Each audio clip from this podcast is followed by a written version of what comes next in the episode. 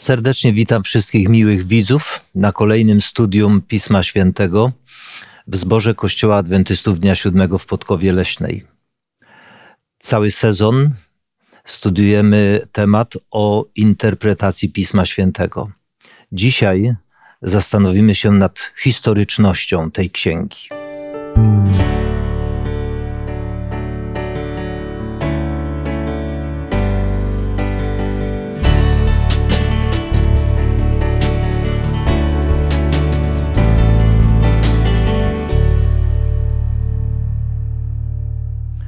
Razem ze mną w studiu dzisiaj są Ewa i Mariusz.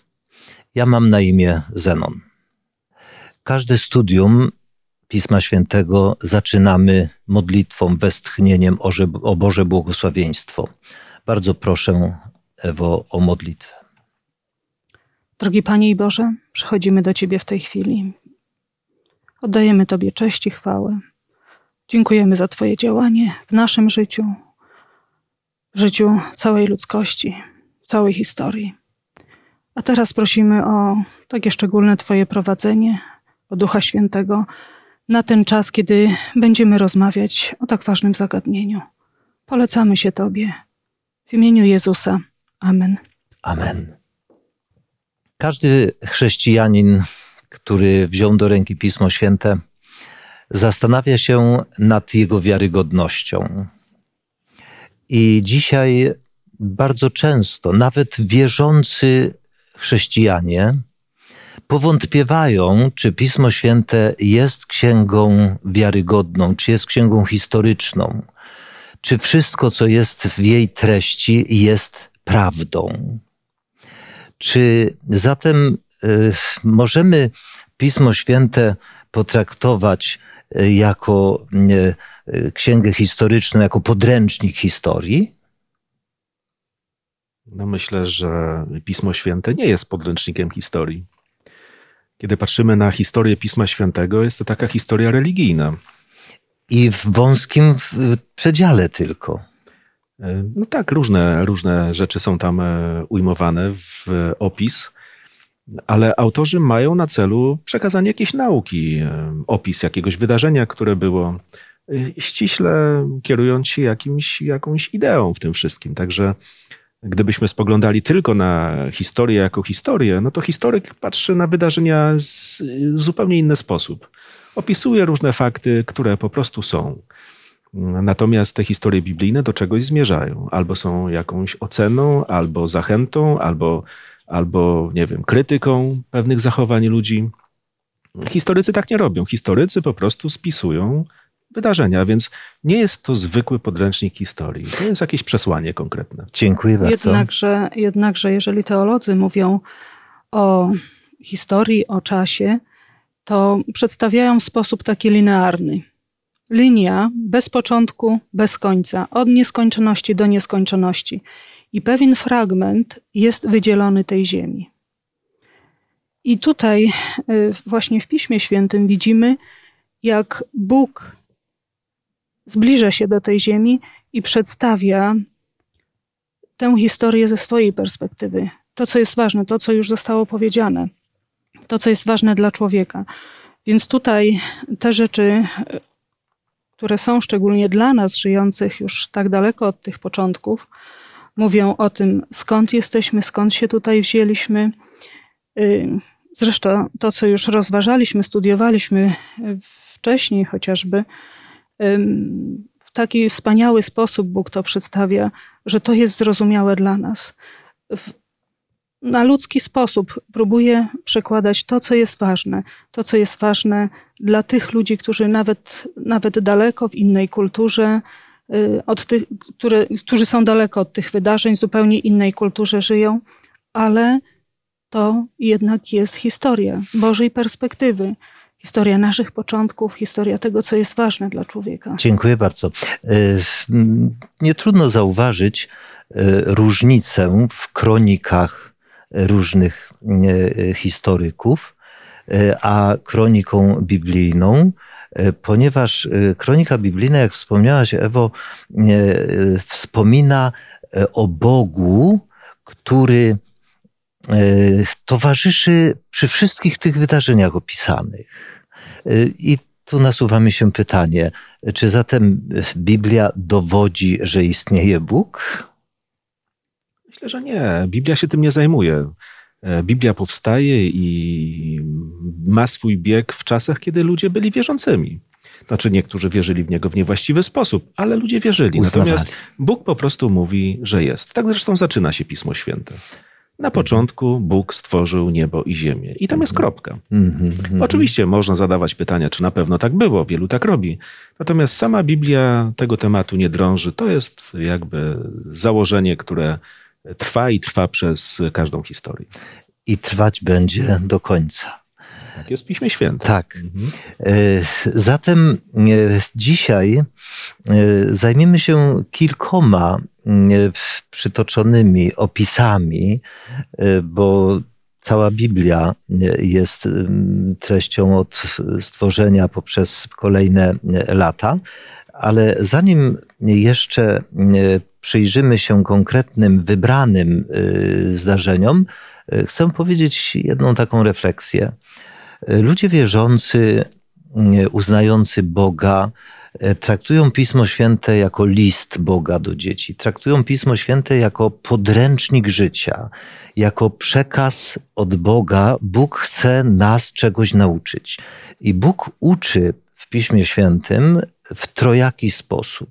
Jego nauka w Piśmie Świętym jest przekazywana wprost.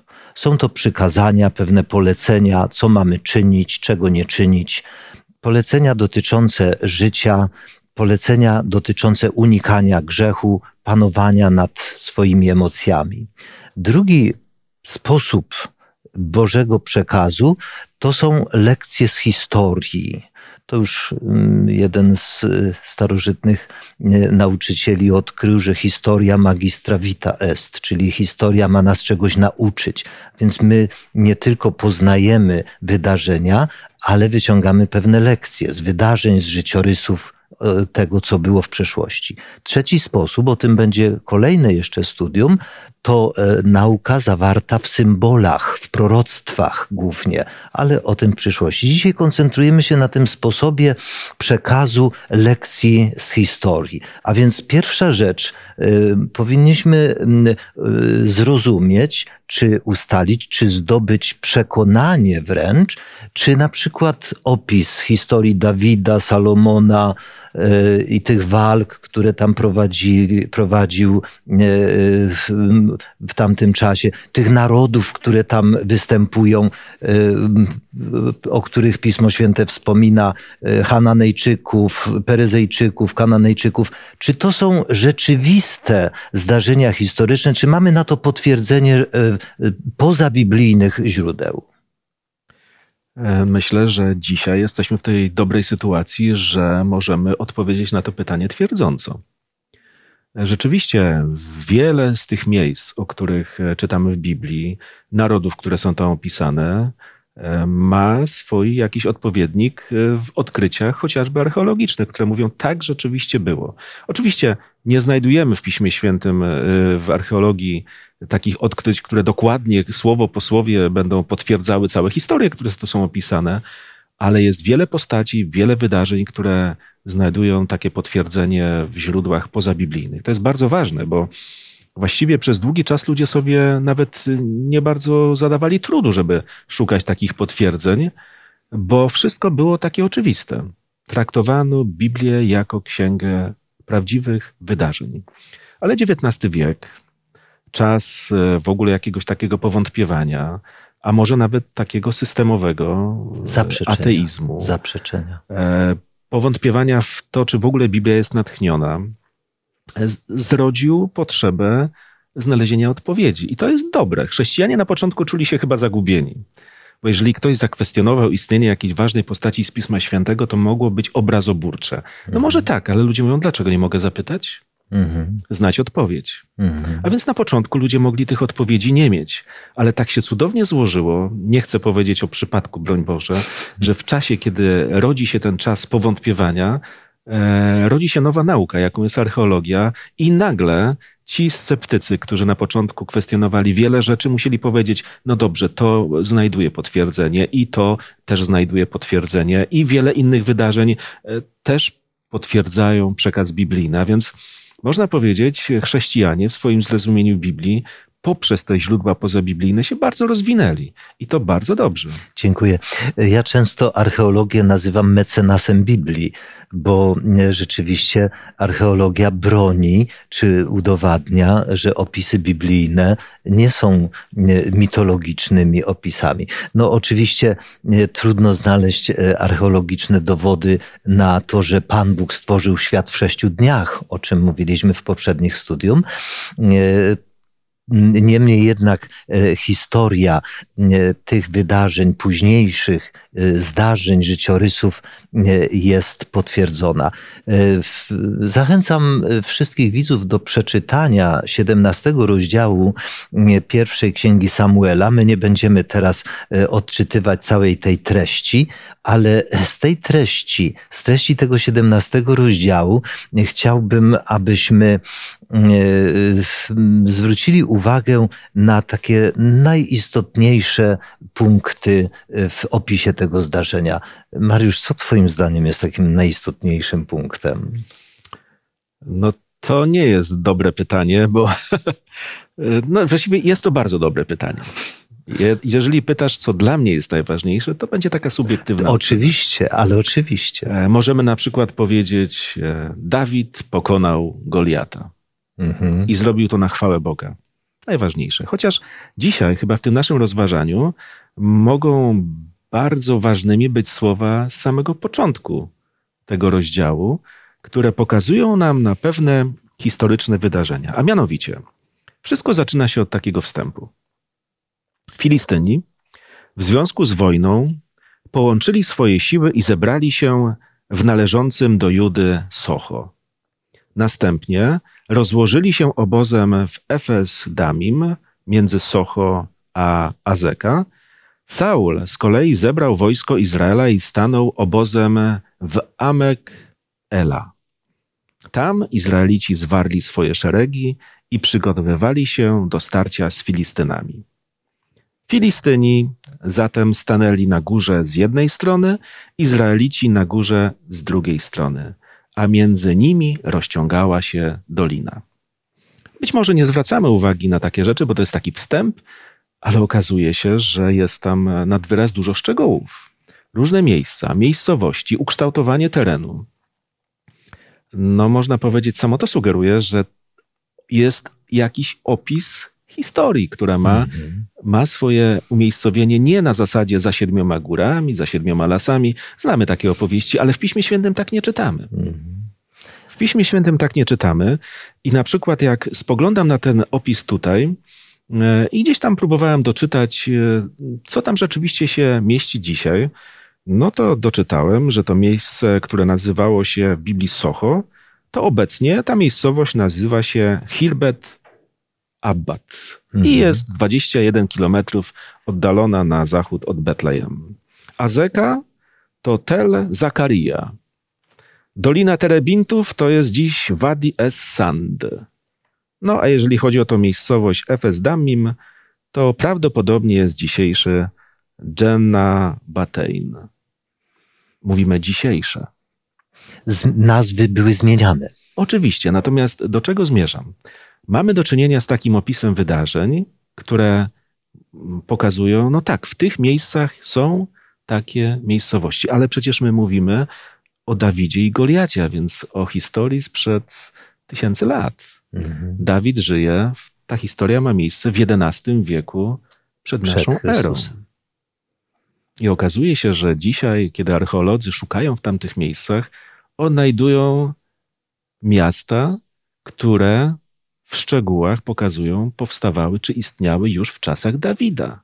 I to jest piękne, że historia o czymś nam napisała wiele lat temu, mówię historia biblijna, archeologia zajmując się tymi miejscami mówi tak, rzeczywiście w czasach Dawida te miejsca tak wyglądały, a ukształtowanie terenu, które jest opisane w Biblii, dokładnie odpowiada temu, co dzisiaj mogą ludzie zobaczyć na własne oczy. To jest argument. Dziękuję bardzo. Ewunia, chcesz coś dodać? Znaczy myślę, że to jest taka istotna kwestia, bo poruszamy w naszym studium kilka takich kwestii jakby przełomowych w dziejach, chociażby tutaj narodu, tego wybranego przez Pana Boga. No i samo nawet udowodnienie, że był Salomon, że był Dawid, dynastia Dawida, że był Salomon. Wykopaliska mówią o tym, że tak było faktycznie. Także tutaj tych kwestii nawet nie można podważyć w tym momencie. Tak jak w pewnym okresie czasu niektórzy próbowali to robić, w tym momencie jest to udowodnione przez archeologię. Dziękuję bardzo. Rzeczywiście, Mariusz, dziękuję Ci za tą obszerną odpowiedź, argumentację dotyczącą identyfikacji pewnych miejsc, bo chociaż nazwy miejscowości się zmieniały, to jest powszechne w świecie, że starożytne nazwy potem następni użytkownicy, władcy, mieszkańcy modyfikowali, zmieniali, to jednak pozostały dwie rzeczy. Po pierwsze, ukształtowanie terenu, które się nie zmieniało, a więc te okolice są tak, jak są opisane w Biblii. I po drugie, nawet jeśli niektóre fragmenty tych starożytnych miast przestały istnieć fizycznie, to są wykopywane przez archeologów spod warstwy piasku, ziemi, będąc niemymi świadkami potwierdzającymi prawdziwość opisu tych wydarzeń, które wtedy tętniły życiem. Mówiąc o subiektywnym odbiorze, bo tak każdy z nas odbiera tekst, dla mnie osobiście najistotniejszym w całej Biblii jest fakt, i to powtarzałbym, czy mogę powtarzać przy każdym zdarzeniu, że w tych zdarzeniach bierze udział Bóg. A więc nie jest mu obojętny los ludzi, chociaż możemy postawić mnóstwo trudnych czy bardzo trudnych pytań dotyczących zdarzeń z historii, na które może do końca dzisiaj w pełni nie znajdziemy odpowiedzi, to jednak zagłębiając się w tą historię, Bóg nie zostawił nigdy ludzi na samym sobie.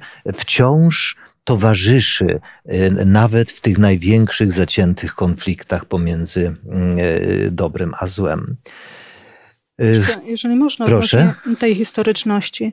No tutaj wiadomo, ukształtowanie terenu, inne rzeczy, o których mówiliśmy, ale chociażby inskrypcje, te, które napisy udało się odczytać, to co udało się wydobyć, odczytać, więc mówią o odkryto o pozostałościach miasta, o 2 bramach.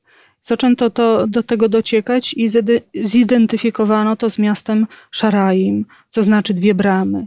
Tak? Konkretnie na tym terenie jest to w Piśmie Świętym wymienione. Następnie jakaś kolejna inskrypcja mówi o Eszbalu. Ten z kolei był synem i był jednym z synów Saula, czyli z czasów, kiedy te rzeczy się działy. Inskrypcja króla Damaszku, Hazaela, który upamiętnił swoje zwycięstwo nad kim? Nad królem z domu Dawida. To są konkretne rzeczy odczytane, czyli nawet te rzeczy, takie już u tego króla pozabiblijnego w tym momencie, tak? Nie związanego jakby bezpośrednio z tym rodem Dawida, też potwierdzają, że ktoś taki był. Dziękuję bardzo.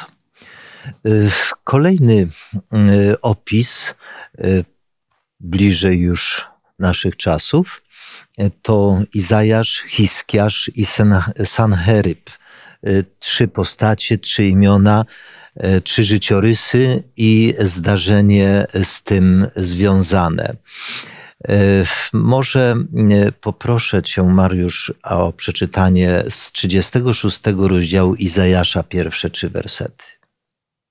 W 14 roku panowania króla Hiskiasza wyruszył Sanheryb, król asyryjski, przeciw wszystkim warownym grodom judzkim i zdobył je. I wystąpił król asyryjski Rapszake z Lachiszu do Jeruzalemu, do króla Hiskiasza, z potężnym wojskiem i stanął Rapszakę przy wodociągu górnego stawu, przy drodze na pole pilśniarzy. I wyszedł do niego Eliakim, syn Hilkiasza, przełożony domu, Szebna, pisarz oraz Joach, syn Asafa, kanclerz.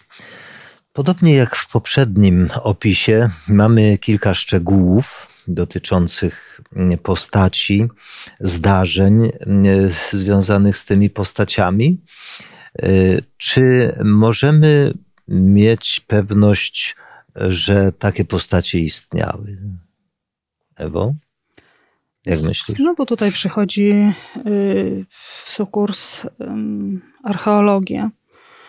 Mamy, znaczy Pismo Święte dalej w kolejnym rozdziale mówi o tym, że Hiskiasz, kiedy dowiedział się, że jest miasto oblegane, modlił się do Boga i Bóg tak to wszystko sprawił, że Jerozolima nie była jeden dzień oblegana i nie została zdobyta. No i mamy inskrypcję odkrytą w Niniwie na pryzmie Sanheryba i znajdują się takie słowa: 46 jego, czyli Hiskiasza, warownych miast oraz niezliczone mniejsze miejscowości w ich sąsiedztwie obległem i zdobyłem. Mhm. Z kolei dalej jest jeszcze inna inskrypcja. Tenże Sanheryb kazał uczcić zdobycie judzkiego miasta Lachisz. I co? Polecił wykonać na jednej z głównych ścian komnaty relief przedstawiający oblężenie i szturm na miasto. Jednakże w jakiś sposób nie chwali się tym, że zdobył stolicę kraju, Jerozolimę. I tutaj jak to wszystko jest spójne, jak pięknie to uzupełnia ten opis Pisma Świętego. Proszę. Mogę tylko powiedzieć tyle, że te historie, które znajdujemy w Piśmie Świętym, są dużo bardziej obszerne w porównaniu z tym, co mówią nam te odkrycia archeologiczne. Przynajmniej mówimy o tym, co pozostało z zapisków tamtych czasów. Mhm. A więc kiedy mówimy, że Biblia jest potwierdzana, no to nie mamy świadomości tego, że wszystko słowo w słowo, każde wydarzenie, otóż tak nie jest, ale podstawowe wydarzenia jak najbardziej. Jest 701 rok przed naszą erą. No, Biblia mówi o tym, że właśnie jest to czas, kiedy Sanheryb najeżdża na Judę. Czytamy właśnie też, że w zapiskach tych sąsiednich państw jest to też ujęte i bardzo dobrze. Natomiast kiedy na przykład mówiliśmy o tym, że zdobył, bo taki był zwyczaj, zanim oblegano stolicę, najbardziej zwykle ufortyfikowane miejsce, zdobywano to, co można było wcześniej zdobyć. Ale król mówi, co do Hiskiasza, Judejczyka, zamknąłem go jak ptaka w klatce w Jerozolimie, jego królewskim mieście. To jest piękne, prawda? Król się przyznał. No, sukces oczywiście dla niego był gwarantowany, ale w tej chwili jeszcze miasto nie jest zdobyte. A Księga Izajasza na przykład w 37 rozdziale od wiersza 33 do 35 mówi tak. Przeto tak mówi Pan o królu asyryjskim. Nie wkroczy on do tego miasta, ani nie wypuści tam strzały, ani nie wystąpi przeciwko niemu z tarczą, ani nie usypie przeciwko niemu szańca. Drogą, którą przyszedł, powróci, lecz do tego miasta nie wkroczy, mówi Pan. I osłonię to miasto i ocalę je przez wzgląd na Ciebie i przez wzgląd na Dawida, mojego sługę. I tak się stało. Nie było się czym chwalić. Jerozolima nie została zdobyta, a król, który wrócił do swojego domu, został zabity w świątyni swojego Boga przez bardzo bliskie mu osoby. Tak skończyła się ta butna historia, którą chciał się chwalić król, a biblijna historia mówi, że jak zwykle to Bóg jest wychwalany za to, co potrafił zrobić. Tego typu zbrodnie wcale nie były jakimiś odosobnionymi, wyjątkowymi zdarzeniami w historii. Ale aby jednak podkreślić to znaczenie, ponieważ my, jak wspomniałem, historię nie studujemy tylko, żeby poznać zdarzenia. Biblia opisuje te historie nie po to, żeby poinformować tylko ludzi, jak to dawniej bywało, Ale lekcja. Jaką lekcję dzisiaj możemy wyciągnąć? Z pewnością moglibyśmy tutaj kilka punktów wymienić, ale spróbujmy chociaż jedną jakąś myśl. Lekcja z tej historii dla nas dzisiaj, żyjących 2700 lat później. Mówimy o tym, o historyczności Pisma Świętego, ale widzimy tutaj Boga też, który działa w tej historii. To nie jest tak, że gdzieś stoi z boku, przygląda się, ale działa konkretnie. I tutaj to, co mówimy o tej nauce, jaka wypływa, płynie z tego, że jest blisko swoich dzieci, ratuje swoje dzieci. I to jest niesamowite. Bóg nie pozostawił gdzieś tego wszystkiego, żeby to się działo, tylko takim swoim torem szło. Ale jest konkretnie i działa w tej historii. Ludzie Boży mają problemy, prawdziwe problemy. Zagrożenia są realne. To, co mogą zrobić, sądzę, że król Hiskiasz przygotowywał się do tej wojny jak mógł, ale w tych przygotowaniach to między innymi widzę jego modlitwę, gorliwe zaufanie do Boga. Widzę gdzieś tam proroka Izajasza, który mu też doradza dobrze, tak po Bożemu.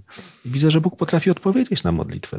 Ale przecież Sanheryb czy inni władcy okolicznych narodów, oni też czcili bóstwa, oni też składali ofiary swoim bóstwom. Czytamy list, czy tą wypowiedź Sanheryba do pospólstwa i tam to jakże wymowne, wyzywające pytanie, któryż Bóg będzie mógł wyrwać was z mojej ręki? Tak właśnie myślał Sanheryb, że wszystkie jego sukcesy są dowodem na to, że jego Bóg jest silniejszy, ale z historii Izraela wiemy, że także nieszczęścia dotykają tych, którzy wierzą w Pana Boga. I ta historia pokazuje, że tak naprawdę te przechwałki Sanheryba były na wyrost i zupełnie niepotrzebne. A Bóg mu pokazał, jak jest naprawdę. Dziękuję bardzo. Kolejny dzisiaj przywołany fragment historii to znów bliższy nam. Czasy Nebukadnezara, Babilonii i Daniela, postaci słynnej. Czy Daniel nie jest może czasami jakimś takim fikcyjnym bohaterem, wykreowanym, aby tylko i wyłącznie pouczyć na jego przykładzie przyszłe pokolenia? Niektórzy tak mówią. Dlatego to pytam. Aha. Zatem czy dzisiaj tego typu zarzuty, które są, bo zarzutów przeciwko Pismu Świętemu jest mnóstwo.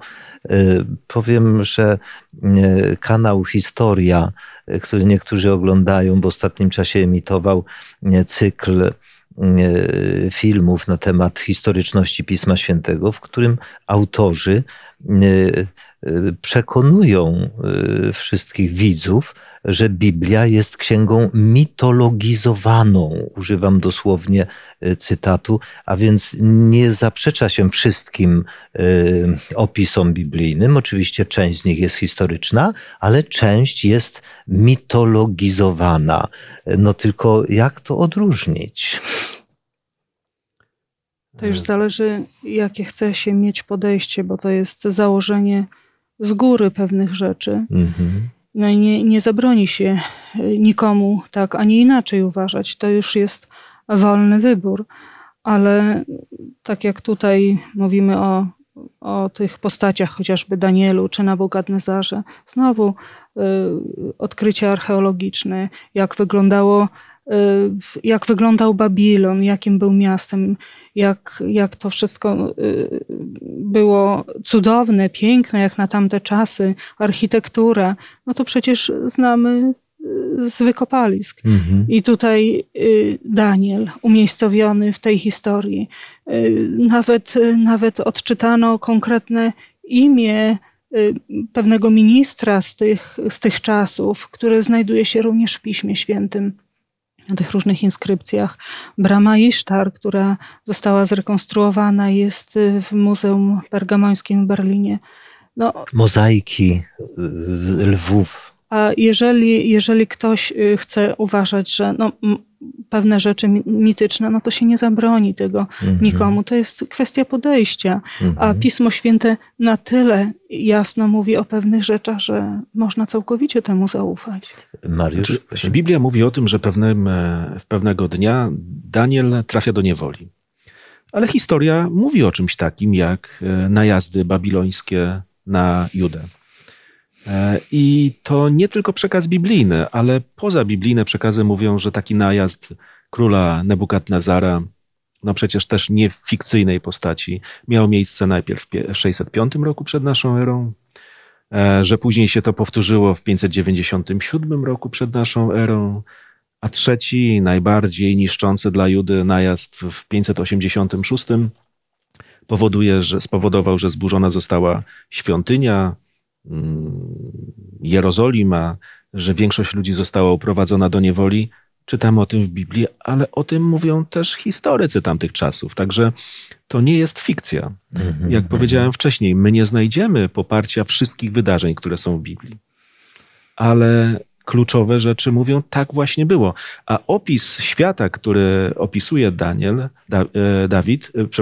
dobrze mówiłem, to jest opis bardzo wiarygodny, jakby naocznego świadka, a nie kogoś, kto opisuje świat, którego już nie ma.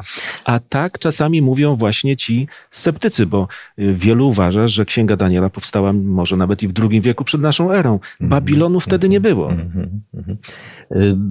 Próżno szukać w zapiskach historii chociażby takiego szczegółu, jak Daniel opisuje, że postanowili nie spożywać pokarmów ze stołu królewskiego.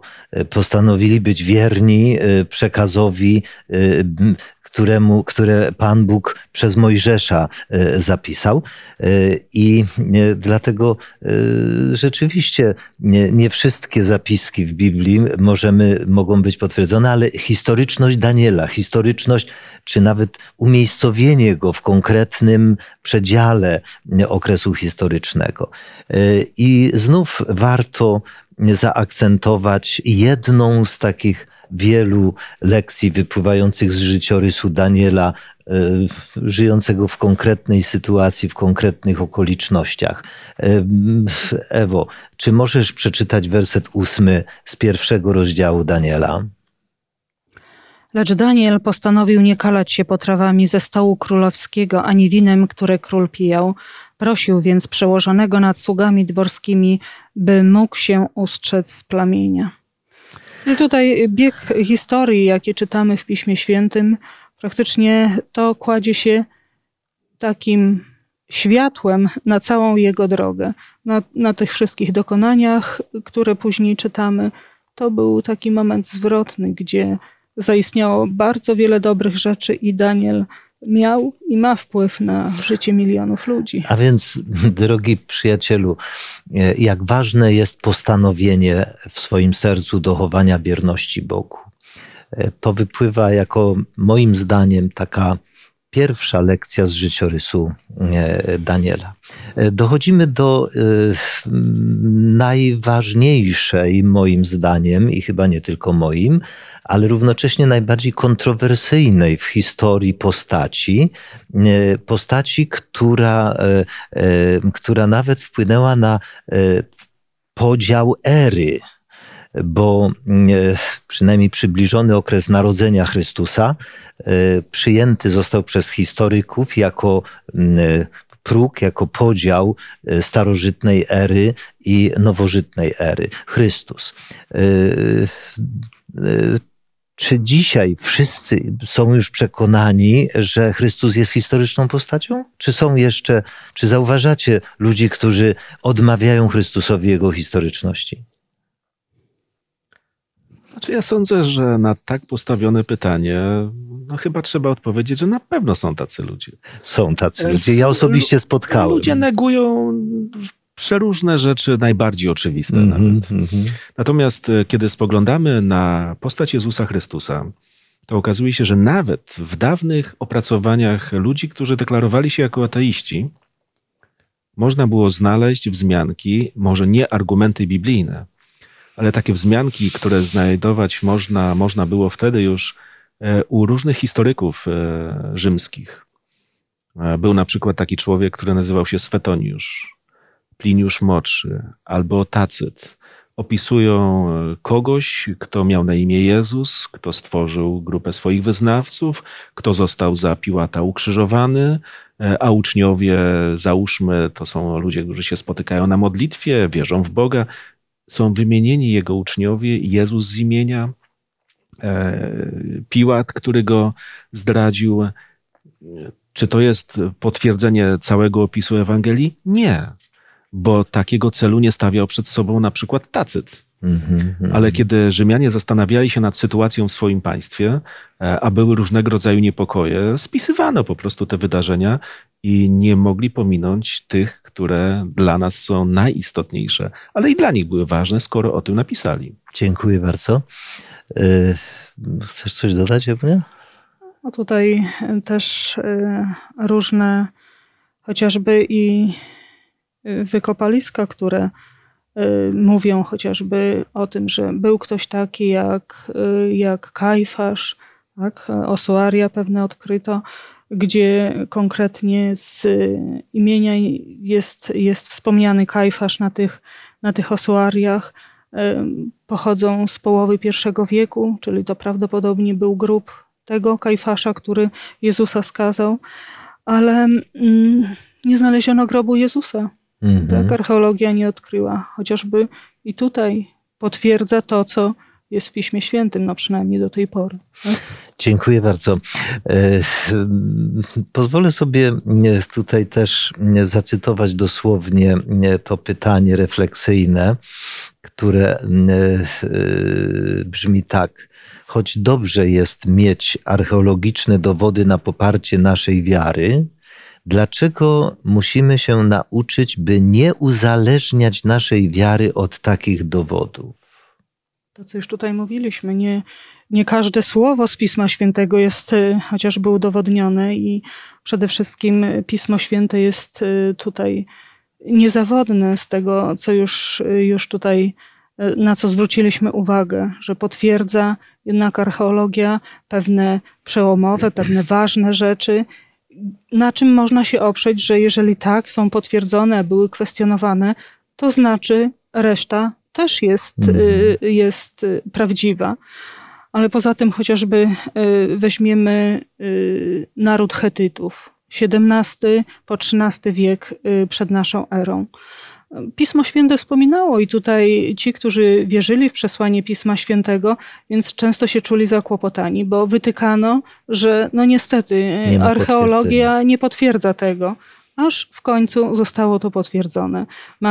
Mamy konkretnie wymienionych Hetytów i chociażby w Księdze Wyjścia, w drugiej Księdze Mojżeszowej, Księga Ezechiela też mówi o Hetytach. Także widzimy, zaufanie Pismu Świętemu nie wprowadziło na manowce tych, którzy zaufali tutaj, a nie oparli się tylko na archeologii. Dziękuję bardzo. Pytałeś też o to właśnie, jakie dowody muszą być dla tych, którzy wierzą. Otóż wiara w samym założeniu jest zaufaniem. Okazuje się, że chrześcijanie, którzy kierują się wiarą, nie muszą ślepo wierzyć. Jest wiele rzeczy, które można dotknąć. Mówiliśmy tutaj o kilku takich przykładach, ale jednak nie wszystko można w taki sposób przeżywać. Czytamy na przykład gdzieś w Starym Testamencie o takim człowieku, który nazywał się Henoch. Jest powiedziane, że chodził z Panem Bogiem albo że przyjaźnił się z Panem Bogiem. I wracam do twojego pierwszego pytania, na które próbowałem odpowiedzieć. Czy mamy w Biblii dowody, że Bóg istnieje? No nie. Czy Henoch miał udowadniane, że Bóg istnieje? No nie. On po prostu wierzył, ufał i nie zawiódł się. Był człowiekiem, który właśnie tak przeszedł przez życie, a taki Noe na przykład wybudował arkę. Czekał na dowody, na argumenty, a po co to wszystko? A jakie fakty świadczą o tym, że jest to niezbędne? No nie. Wybudował i uratował świat, jak się okazuje. Zaufał. Dziękuję. A więc nie wszystko mamy udowodnione, bo jednak wiara pozostaje wiarą. Ale jak powiedziałem, też nie jesteśmy ludźmi skazanymi na ślepą wiarę, na takie zaufanie, które nie wiadomo dlaczego ciągnie się za taką grupą wierzących jak chrześcijanie. I nierozsądną. Jest w tym dużo rozsądku.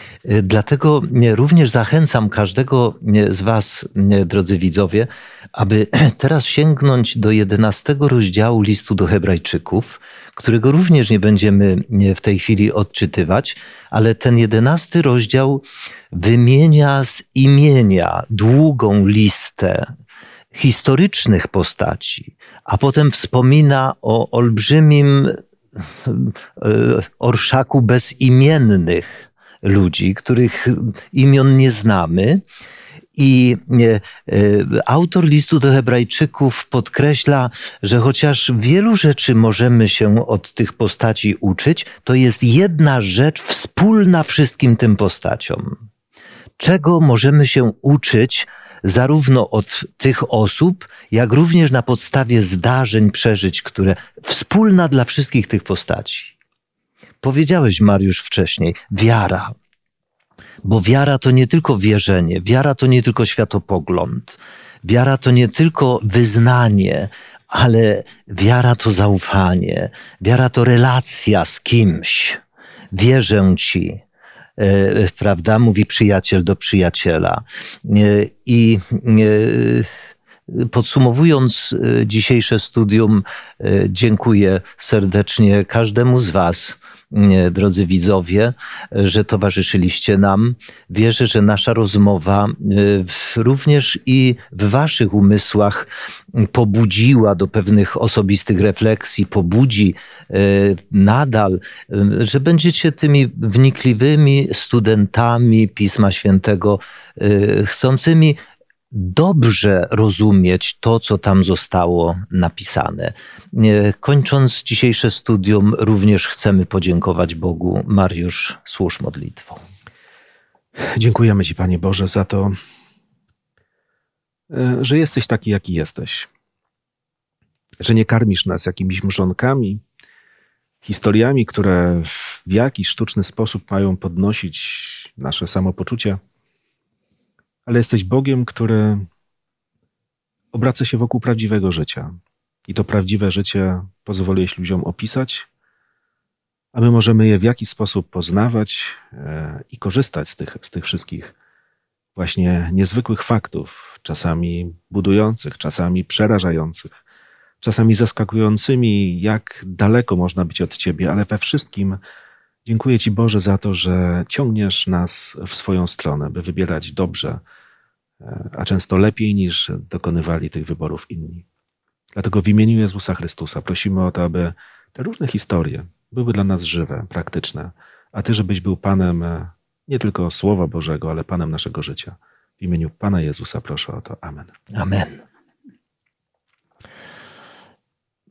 Wyrażając wdzięczność Bogu, i życząc każdemu z was błogosławieństwa na każdy dzień kolejnego tygodnia, zapraszamy na kolejne studium w przyszłym tygodniu, a zastanawiać będziemy się nad istotą proroctw w Piśmie Świętym.